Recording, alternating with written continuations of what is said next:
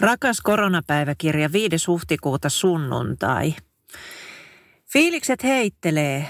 Välillä tuntuu ihan normaalilta tämä elo. Mä teen kotona töitä, välillä piipahdan työpaikalla ja käyn kaupassa, mutta sitten yhtäkkiä tajuaa, että mikään ei ole niin kuin ennen.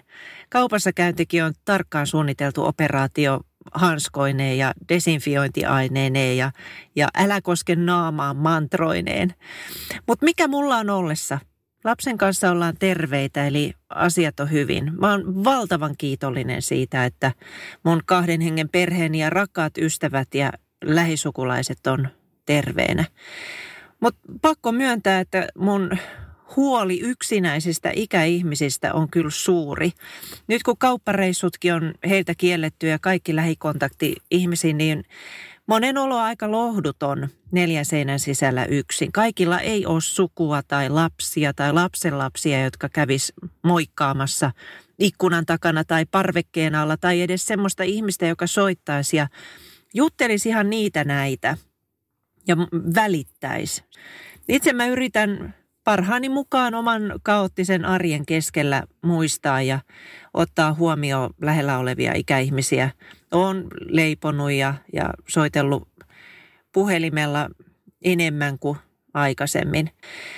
Ja voi, että mua kyllä huvittaa niin suuresti se, kuinka media tursuaa tällä hetkellä vinkkejä tylsyyttä vastaan. Siis oletusarvo on se, että kotiin pakotettuna ongelmana olisi tylsyys – Tilanne, tilanne on kyllä mulla ja tiedän, että monella muulla täysin päinvastainen. Vaivana on oikeastaan semmoinen krooninen oman ajan ja hetken hengähdyksen puute.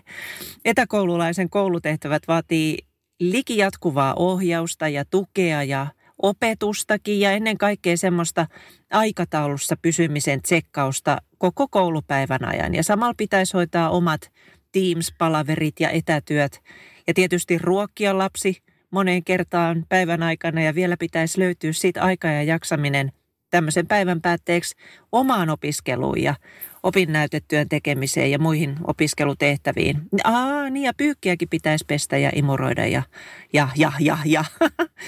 Päivät menee kyllä ihan kauheassa kiireessä ja kellon kyttäämisessä. Ja päivät menee kyllä supernopeasti. Illalla kasilta mä oon jo ihan valmis yöunille. Ja aamulla taas alkaa sama rumba. Sellainen päiväni murmelina fiilis. Oikeastaan joka aamu, kun kello soittaa. Mun arkeen listat Netflixin kivoista sarjoista tai kirjavinkeistä, ne ei kyllä mahdu mitenkään nyt jotenkin tähän, tähän nykyelämään. Mutta kaikesta huolimatta mulla on kyllä hyvä mieli ja ja semmoinen toiveikas olo.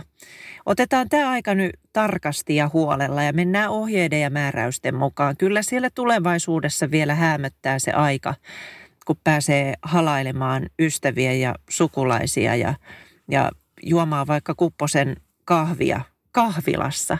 Kyllä se sieltä tulee se aika.